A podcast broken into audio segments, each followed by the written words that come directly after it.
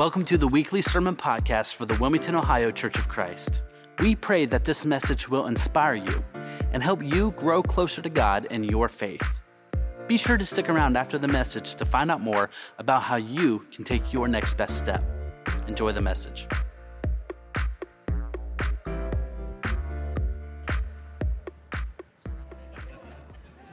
Now you laugh. You laugh. Um, how do we respond? How do we respond to a politically divided culture as Christians? You know, there's a, there's a lot of things going on you might have heard uh, in the radio or on the news, but we seem to be like a politically divided nation. In fact, just the other day, uh, I was listening uh, on the way to Walmart, heard this story, this uh, this radio program, and you know, it was talking about politics. And had, the more I listened, the more my blood began to boil. You ever been there? You hear something on the other side and your blood begins to boil. Now, listen, this can be, you can be a Democrat or a Republican, and you hear something about the other side and you just get angry. How are we supposed to respond in that situation?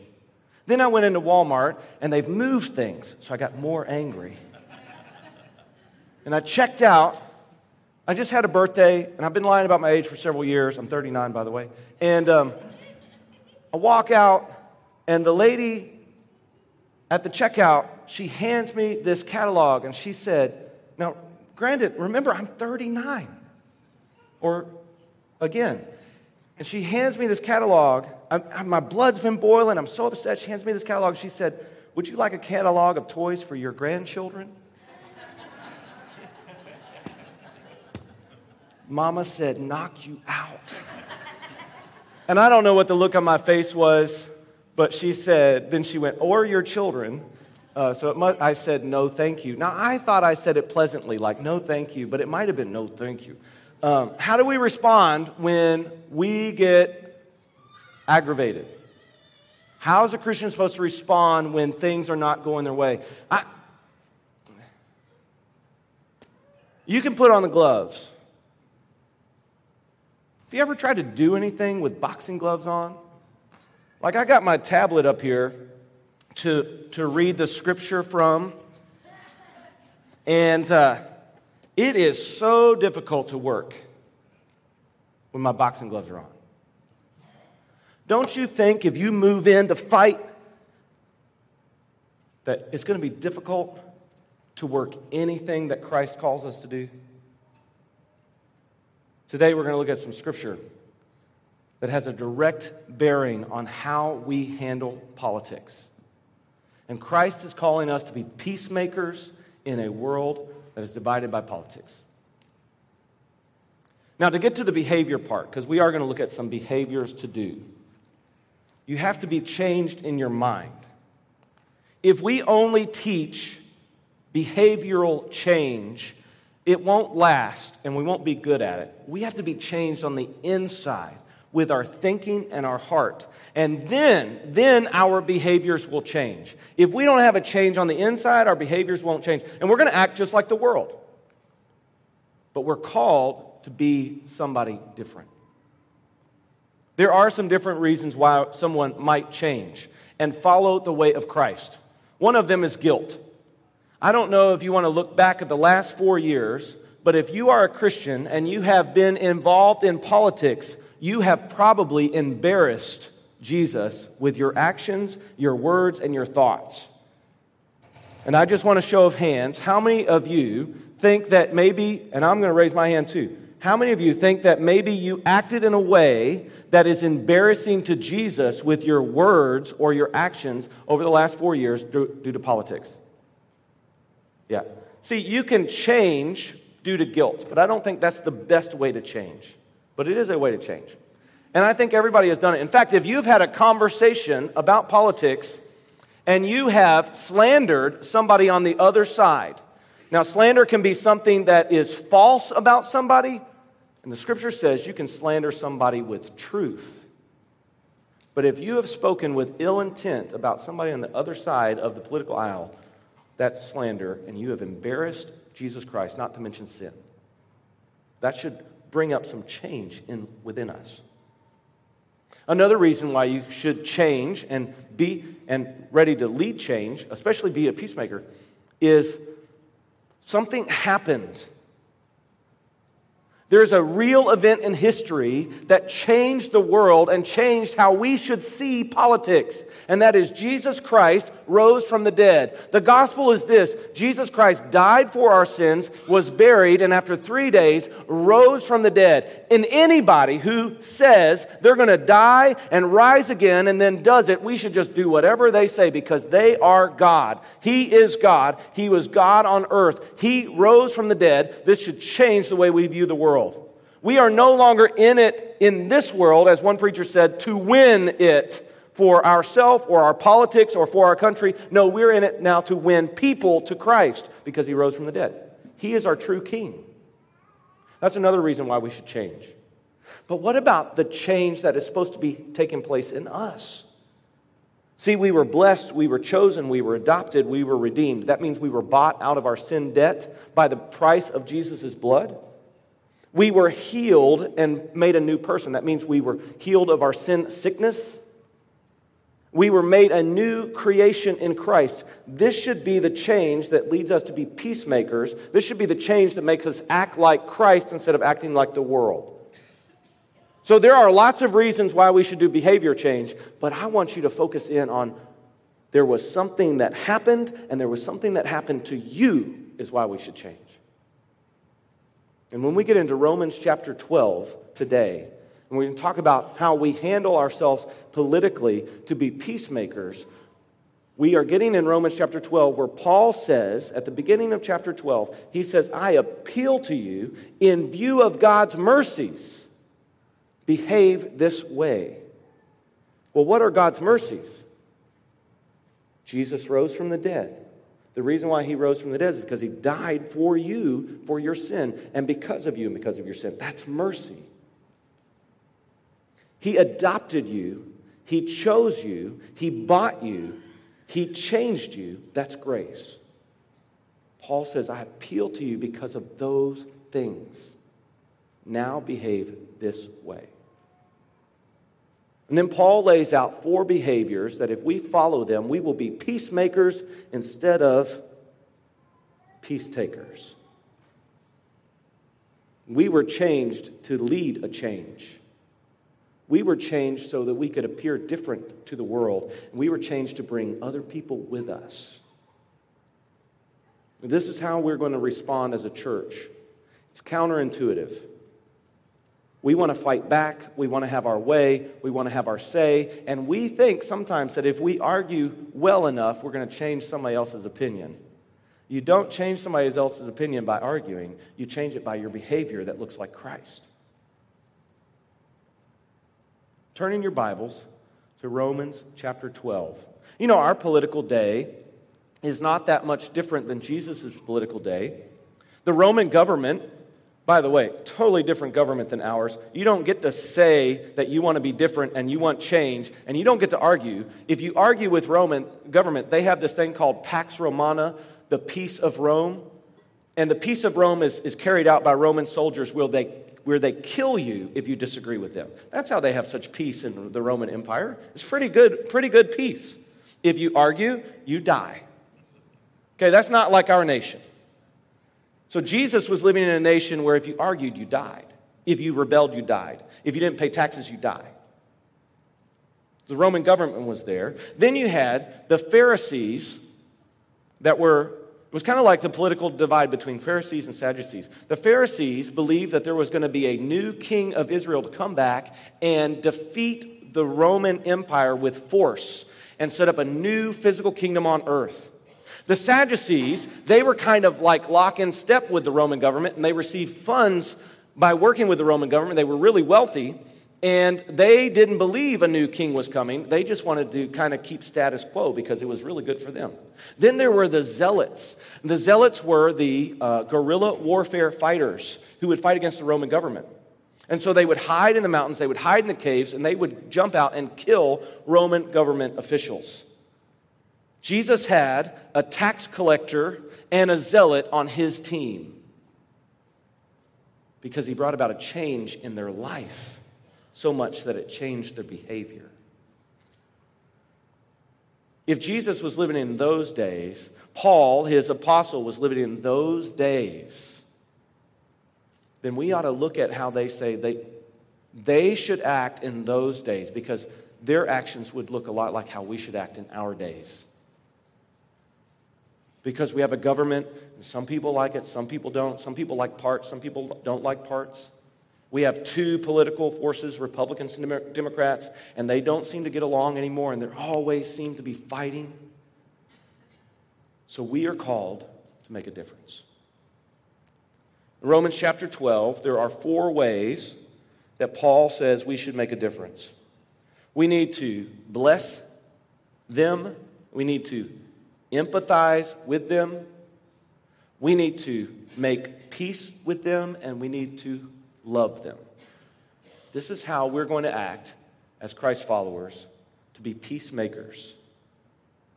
We're going to bless them, we're going to empathize with them, we're going to make peace with them, we're going to love them.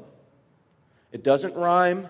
It doesn't have all alliterations at the beginning. This is just something we have to change in us because of the change that's taken place in us. We're going to bless them. We're going to empathize with them. We're going to make peace with them. And then we're going to love them. And this includes the political party you don't like. So if you can't stand Trump and you think he is a really rich, classless person, you're going to bless him. You're going to empathize with him. You're going to make peace with him. You're going to love him. And if you can't stand Biden and you think he's bordering on senility, you're going to bless him. You're going to empathize with him. You're going to make peace with him and you're going to love him. And if you choose to ignore any of those commands, you're disobeying Christ in your life. That is a terrible place to be. Here's what Romans 12 says, beginning in verse 9. We're going to focus on verses 14 through 21, but I want to start with verse 9. Love must be sincere. Hate what is evil, cling to what is good. Be devoted to one another in brotherly love. Honor one another above yourselves. Never be lacking in zeal, but keep your spiritual fervor serving the Lord. Be joyful in hope, patient in affliction, faithful in prayer. Share with God's people who are in need. Practice hospitality. Bless those who persecute you. Bless and do not curse. Point number one. Point number two rejoice with those who rejoice, mourn with those who mourn. Point number three live in harmony with one another. Do not be proud, but be willing to associate with people of low position. Do not be conceited. Do not repay anyone evil for evil. Be careful to do what is right in the eyes of everybody. If it is possible, as far as it depends on you, live at peace with everyone. Do not take revenge, my friends, for leaving, but leave room for God's wrath, for it is written, It is mine to avenge, I will repay, says the Lord. Point number four, on the contrary, if your enemy is hungry, feed him. If he is thirsty, give him something to drink. In doing this, you will heap burning coals on his head. Do not be overcome by evil, but overcome evil with good. Point number one, we need to bless them. Verse 14, here's how our behaviors are going to change to be peacemakers in a world of politics. Here's our behaviors are going to change because of what Jesus Christ did for us. Here's how we are going to be different in the world that is going to act counterintuitive. It's going to act the way we think things should go instead of the way Christ commands us to go. Bless those who persecute you, bless and do not curse. Romans chapter 12, verse 14. We are going to bless them. Now, think about this for just a second the difference between a blessing or a curse. A blessing is kind of like you are with your whole being asking and asking God to intervene on somebody's life where his favor would fall on them. God's favor would be on them. It's like if you had a grandchild or a son that was going for a job interview and you said, God, would you put your favor on my son so that he would receive a great interview and the, the owner, the boss would look at him with favor and hire him? I want a blessing on his life. It's where you pray a blessing where somebody, you know somebody, and you hope that they are well fed, that they have enough money, that things are going well for them, and you are wishing that with your whole being, but you're praying to God, asking Him to intervene to do it. Can you do that for your political enemy? Think about the curse side. That's where you want something bad to happen to somebody. Or you are indifferent to them. And you pray that God would be indifferent to them too. I don't think we have to pray it to curse people. Just this past week, I was meeting with a group of pastors, and um, the, there's a group of pastors that are meeting that have put together a plan that's going to work in conjunction with the homelessness coalition in our town, and I really think we can get our homelessness down to zero in Wilmington. And I think if the organizations are working together and if the church steps up and volunteers in a way that this uh, pastor group is working, I think it can really affect Wilmington for the better. Uh, that plan's getting ready to be released. There's a couple more meetings. Um, we're going to be called on to serve our community in a way that maybe we haven't done before. But while we were meeting, Lee Sandlin is the director of Your Father's Kitchen. And Lee Sandlin's whole purpose is to feed people who are hungry. That's what Your Father's Kitchen does. And there's a lot of rumors in town about Lee and about Your Father's Kitchen that are actually lies. And um, some of them are prompted by one person that I, that I know of. And in our pastor's group, we were discussing this incident. And, you know, somebody who writes something bad on Facebook shouldn't bother you, but this person's been writing a lot of lies about Lee. And then here's what it's turned into uh, that has prompted people to get Lee's address and phone number, and they're calling him and threatening him. Okay, and it's all from this one person. So we begin to pray, and I pray that God would shut this person's mouth. And Dave Hinman from Dove's Church, he prays after me, and he prays, God, would you bless this person?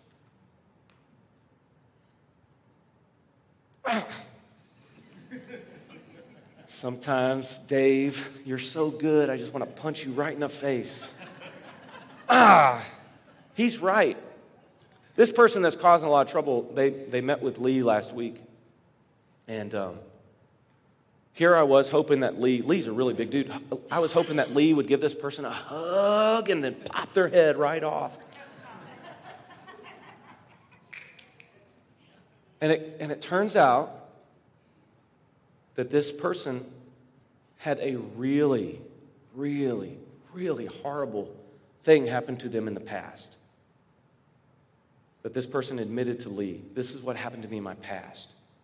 This person has a bitterness inside of them and a pain inside of them that that person is taking out on Lee. And the only way this person is going to stop attacking Lee is if this person gets the blessing of healing for their soul. And Dave prayed for this person. God, would you bless this person? Would you bring healing? Would you allow this person to feel love in their life? Would you allow them to experience the forgiveness and grace of Jesus Christ? Which prayer do you think is going to bring peace? Think about the curse in the scripture. When Adam and Eve disobeyed God and were cursed, it ruined their relationship with God. It ruined their relationship with each other. It broke the world in such a way that we are still suffering from that curse to this day. Which would you rather have happen, a blessing or a curse? When we bring about a curse into somebody's life, whether we pray it or think it or just want it or are indifferent to them, it actually ruins our relationship with God. It ruins our relationship with them and it makes the world worse. Jesus isn't telling us something just to do it because it's a behavior. He just wants it done. He knows that it's a blessing for us when we bless others. And when we go to war and when we fight against other Americans, by the way, it doesn't lead to things better. When you argue your case, trying to make your point and trying to win your point, it won't make things better. You're not going to convince somebody on the other side because of your well crafted arguments. You're not going to convince them on the other side if you're mean spirited about it. You're going to convince them when you bless them and God intervenes in their life. And so we need to get down on our knees and we need to pray a blessing over the people we disagree with. This is how we're going to be peacemakers. Look at the posture I'm in. Is this a fighting posture or a submissive to Christ posture? Who do you want to be? God allows us to do this. He allows us to go down this path.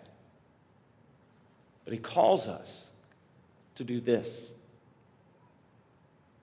If you want to be a peacemaker, in a world of politics, you're going to have to bless them.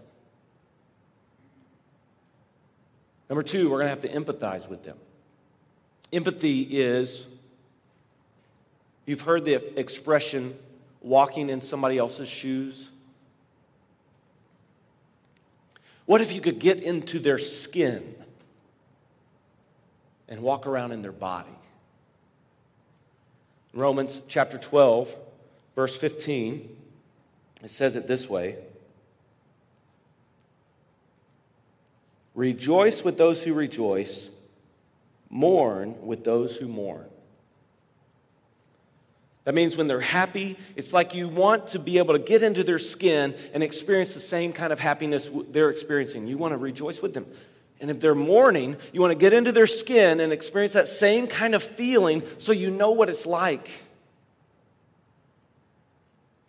I remember laughing, not in a nice way, in 2016 when I saw people crying over the election. That isn't rejoicing or mourning with somebody who's mourning. If the world only knows Christians by our Facebook posts and our tweets, it's no wonder they hate us. Have you heard of Brittney Griner? She's a WNBA player that was arrested in Russia and it was sentenced to 10 years in prison in Russia. Now, whether we believe she is getting what she deserves or not, whether we believe she broke the law or not, Russia said she broke their law. That's why she's in prison. She's still an American citizen. Whether we believe her lifestyle or not, it doesn't matter. But here is what a Christian posted on Facebook. I, I got to get off Facebook forever. Got it from a tweet, and it said this it's very snarky. There's some humor in it. I recognize the humor, but it's not nice. Brittney Griner can now complain about the freedom of America while she sits in the jail in Russia. I get it.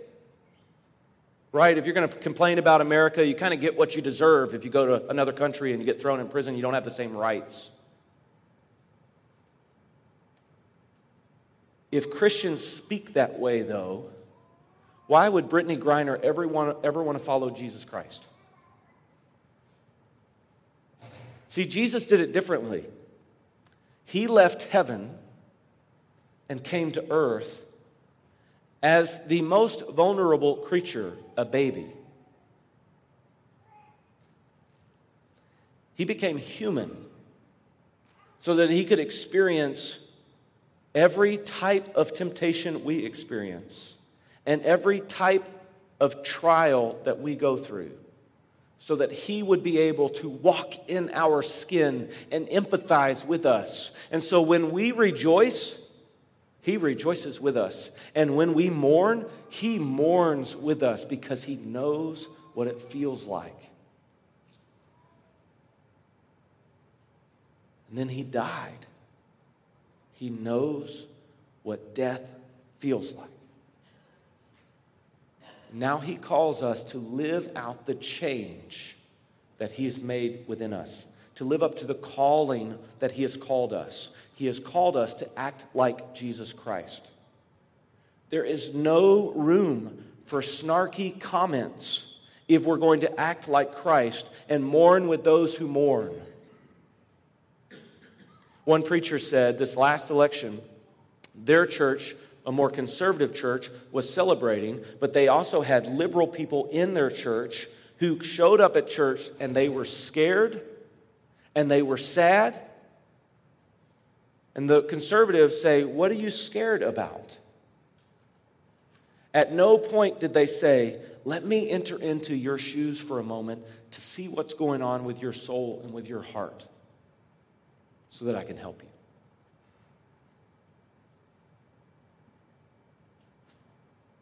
Empathy is hard, especially if we're wanting to beat people up, especially if we're wanting to curse somebody. Empathy is hard when we don't want to move into their shoes for even a moment. Empathy is really hard when we don't want to act like Jesus. But if we're going to be peacemakers,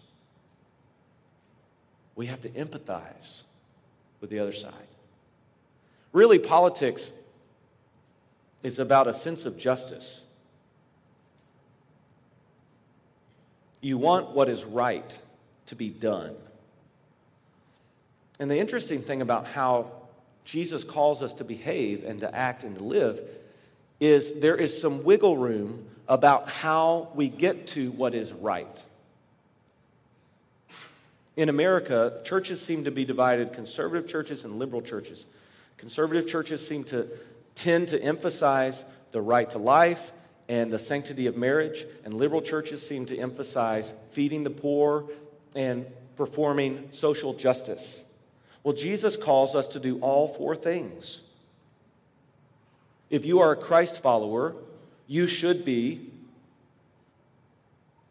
living and blessing in a way that encourages the right to life. You should speak truth into our culture about the sanctity of marriage and the way God created both male and female, the way He created marriage. And you should also be deeply compassionate about those who are less fortunate and deeply compassionate about bringing about justice. We shouldn't have that political divide in our churches. We should be one church under God. We should be one church in Christ, and we should be the people that are moving in those different areas, blessing and empathizing. This is how we're going to be peacemakers.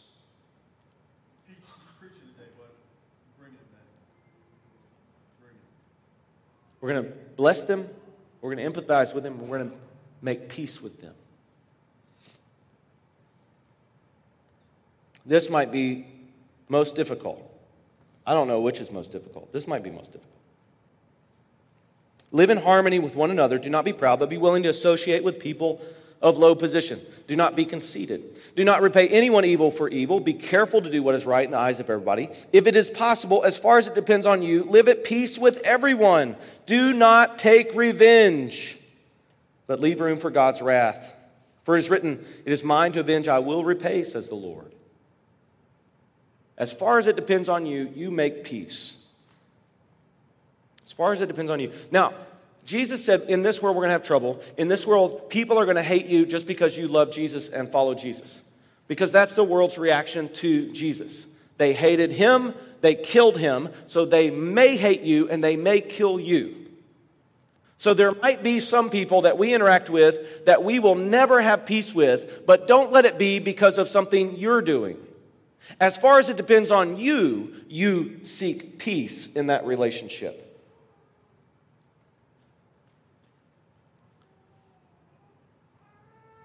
If you make those snarky comments and if you say slanderous things, you're not seeking the peace for somebody else. uh, sometimes it just doesn't work out. We had a church member here several years ago, and she stopped me and she said, isn't, don't you believe, isn't it true that Trump is the Antichrist? I said, well, anybody who is against Jesus is the Antichrist according to Scripture. Now, I don't know everything about Trump, but he says he follows Jesus. Just like Obama said he followed Jesus. Just like George Bush said he follows Jesus. And the scripture says that anybody who says Jesus is Lord is not the Antichrist. That person never came back to our church because she wanted me to say President Trump was the Antichrist. She went to a church in town that says President Trump is the Antichrist. Now he's out of office, and I don't know if she still believes he's the Antichrist. That's fine. But here's the point as far as I could, I tried to keep peace. The best way to keep peace is to have influence. The best way to have peace is to have influence. I just need one volunteer for this on stage with me, May, preferably an adult. Got, oh, Glenn, come on up here. Thanks, Glenn, for coming up. Oh, you just got a clap. Uh, Glenn, will you hold your fist up like you're going to punch me in the face? Okay, don't punch me in the face, yeah. please. All right, this is, this is counterintuitive. There is, this is what we teach in karate class. There's three safe places I can be with Glenn. Okay? One is safer than the other, and then the second one is safe, safer than the third one. The third is the least safe. Okay, I'm going to give you three areas. Okay, area number one is going to be this close to Glenn. Okay, area number two is going to be here to Glenn. And area number three is going to be over here. Now, the first question is easy. Which space, one, two, or three, is the safest I can be from Glenn if he wants to punch me in the face? Wait, hold on, hold on again. This should be an easy question. One, don't punch me. Two, or three. Three. Three. Which safe is, is, is safest to be if, if Glenn wants to punch me? Three. Because I'm way over there. He can't punch me. Whoever said a different number? Come on, man. All right, now, we got two other spaces. One is safer than the other. Okay, one is safer than the other. Space two or space one? Which is safer if Glenn wants to punch me in the face? One or two? Now, this is counterintuitive. The safer place between here and here is actually this one. See, if I'm at two, Glenn is, I'm at the, I'm at the impact of his power. That's less safe than I'm closer. And this is really key. Being close is the only way that I get to have influence on him. Okay? Out here, we're still fighting. Now, I can have some influence, but I move in here, I have greater influence. If you're going to be a peacemaker, you have to move close to somebody. You have to know what they rejoice over, you have to know what they mourn over. You have to get close to bless them so that they know you're blessing them and not cursing them. But this is the only way you're going to have influence. In a fight, it's the same way. In karate, this is a dangerous place to be. But here, we can apply suggestions of direction for influence. Thank you, Glenn. Thank you. If we want to obey Jesus, and he calls us, as far as it depends on you, be a peacemaker we're going to have to actually move closer to other people. You think the politics in Washington are bad? They used to do something called compromise. You might have heard of it before. It's where neither side is, ends up happy, but there is something that's done. Years ago in Washington, D.C., all of the politicians lived in Washington, D.C. They ate together, their families played together. They knew one another. They were closer. So while they disagreed, they were able to compromise and get things done. Now, they hardly any of them live in Washington, D.C. Their families don't know each other, and they only eat together on political occasions. They don't know one another, and they're not seeking peace, and they can't seem to agree on anything. We're going to change the world as the church because we're going to move close to people and we're going to be peacemakers. And the closer we get to somebody, the more we know them, and the more they realize that we are for them and not against them because we keep blessing them and we keep mourning when they mourn and are rejoicing when they rejoice. The more we get close to them, the more influence we are going to have on them to lead them to Christ, which is the goal of the church. And when they're in Christ, He will continue to change their heart to be right. This works for both sides of the political aisle. And all it takes is that one step closer, where you think you're going to be in more danger, but it's actually more influential. We're going to bless them, we're going to empathize with them, we're going to make peace with them. And finally, we're going to love them. We're going to act like Jesus. Here's how Romans chapter 12 ends. See, in Rome, there were these house churches, and they were divided too. Paul describes them as those who were weak in faith and those who were strong in faith. And there were basically two separations going on. One were the new Christians that were Gentile. They didn't come out of a Jewish background. They didn't know the Jewish laws. They didn't know about keeping the Sabbath. They didn't worry about food sacrificed to idols because they never had heard those rules before. They just trusted Jesus. Paul said they had a strong faith. Then there were those that came out of Judaism, and so they wanted to keep the laws of Moses and trust Jesus. And Paul said they had a weak faith. And those with the weaker faith, they were looking down at those new Christians, bringing a divide, stepping away, asking God to kind of curse them because they did not know how to behave. And they really didn't. In that, they were correct. And so Paul says, to these Christians, you got to move closer to them so you can have influence.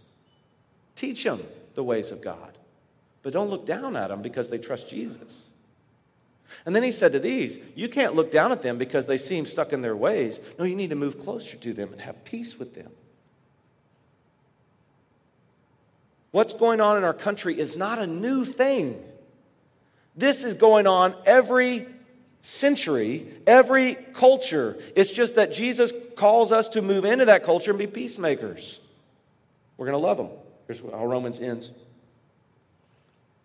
On the contrary, if your enemy is hungry, feed him. If he is thirsty, give him something to drink. In doing this, you will heap burning coals on his head. Do not be overcome by evil, but overcome evil with good. That heaping burning coals on his head, uh, that's what is called a dead metaphor. It's a metaphor that they understood. We don't really understand it. It could mean, it could mean this. And I know somebody, some of you are excited about this. It could mean that if you're nice to them, then, when God judges them, it's like He puts burning hot coals on their head and they just burn up and they're in a lot of pain. okay, I don't think that's what it means. Like, after all that we've read in this passage about keeping peace and having harmony and seeking the blessing of someone, I don't think it's so that somebody is in more pain because you were nice to them. It could mean that. We're not for sure. It could mean that. I just don't think it fits con- contextually. There's another uh, very um, small bit of history. There was a culture that, um, that kind of described shame as having coals on our head, like we're ashamed, and it was kind of this picture made. And so it could be that if you're nice to them, they'll feel guilt and shame and have coals on their head, and they'll, they'll want to change. That, that could be it too. It's a dead metaphor. We're not sure. The, the only thing I'm really leaning toward is it's not so that they're in more pain because you were nice to them. Okay? Which is what we want on our enemies, but it's not what Christ calls us to act like. When Stephen, the first martyr, this is in the book of Acts, Stephen was pulled before the Sanhedrin there were people that were lying about him, that he was no longer a follower of Moses because he was follower of Jesus. And he gave this great speech. He said, No, I, I get all of Moses, I get the temple, but now Jesus provides a new temple. Basically, what he said. They, that really made him mad. And they began to stone him to death. Saul, who later became Paul, held the coats of people so they could stone Stephen. He's watching, Saul's watching. And stoning to death could be they take fist sized stones and throw it and pelt somebody until they collapse. Stoning could also be like they cover people with rocks until they're crushed. They're stoning Stephen to death. Paul is watching because he hates Christians. He's holding the coats. And as Stephen dies, he says the prayer of Jesus Father, forgive them. They don't know what they're doing. This is the same prayer that Jesus prayed when he was crucified on the cross and they gambled for his clothes and they mocked him in the streets and they spit on him. This is the same prayer of Jesus Father, forgive them. They don't know what they're doing. Paul's holding the coats, glad that Stephen is dying. Later, Jesus appears to him in a blinding light. And Saul is changed because he recognizes that Jesus is Lord.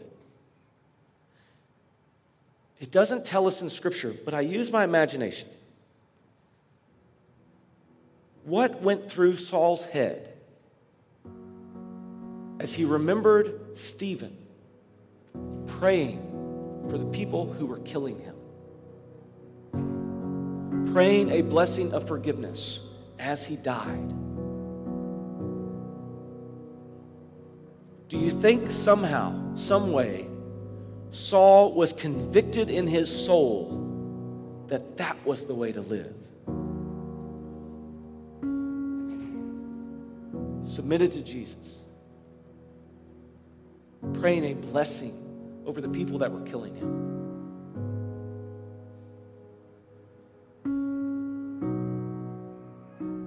Could we describe Saul as having burning coals heaped upon his head because his heart was aflame with conviction to be changed to follow Jesus.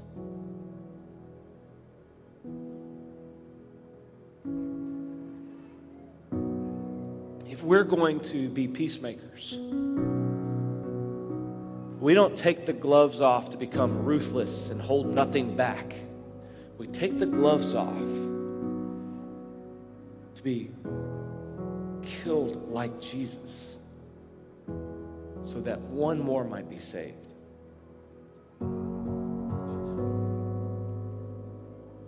We're going to move closer to make peace. We're going to walk in their shoes so we know what they feel like. And we're going to pray that God blesses them. We're going to be peacemakers. We're going to make a difference as our church. We're going to eat with people that before we hated because Jesus calls us to be peacemakers. We hope you have enjoyed this message. If you need someone to pray with you, talk to, or maybe you just want more information about our church, be sure to fill out a Connect card so we can reach out and help you take your next best step. Thanks again for joining, and we will see you back here next time.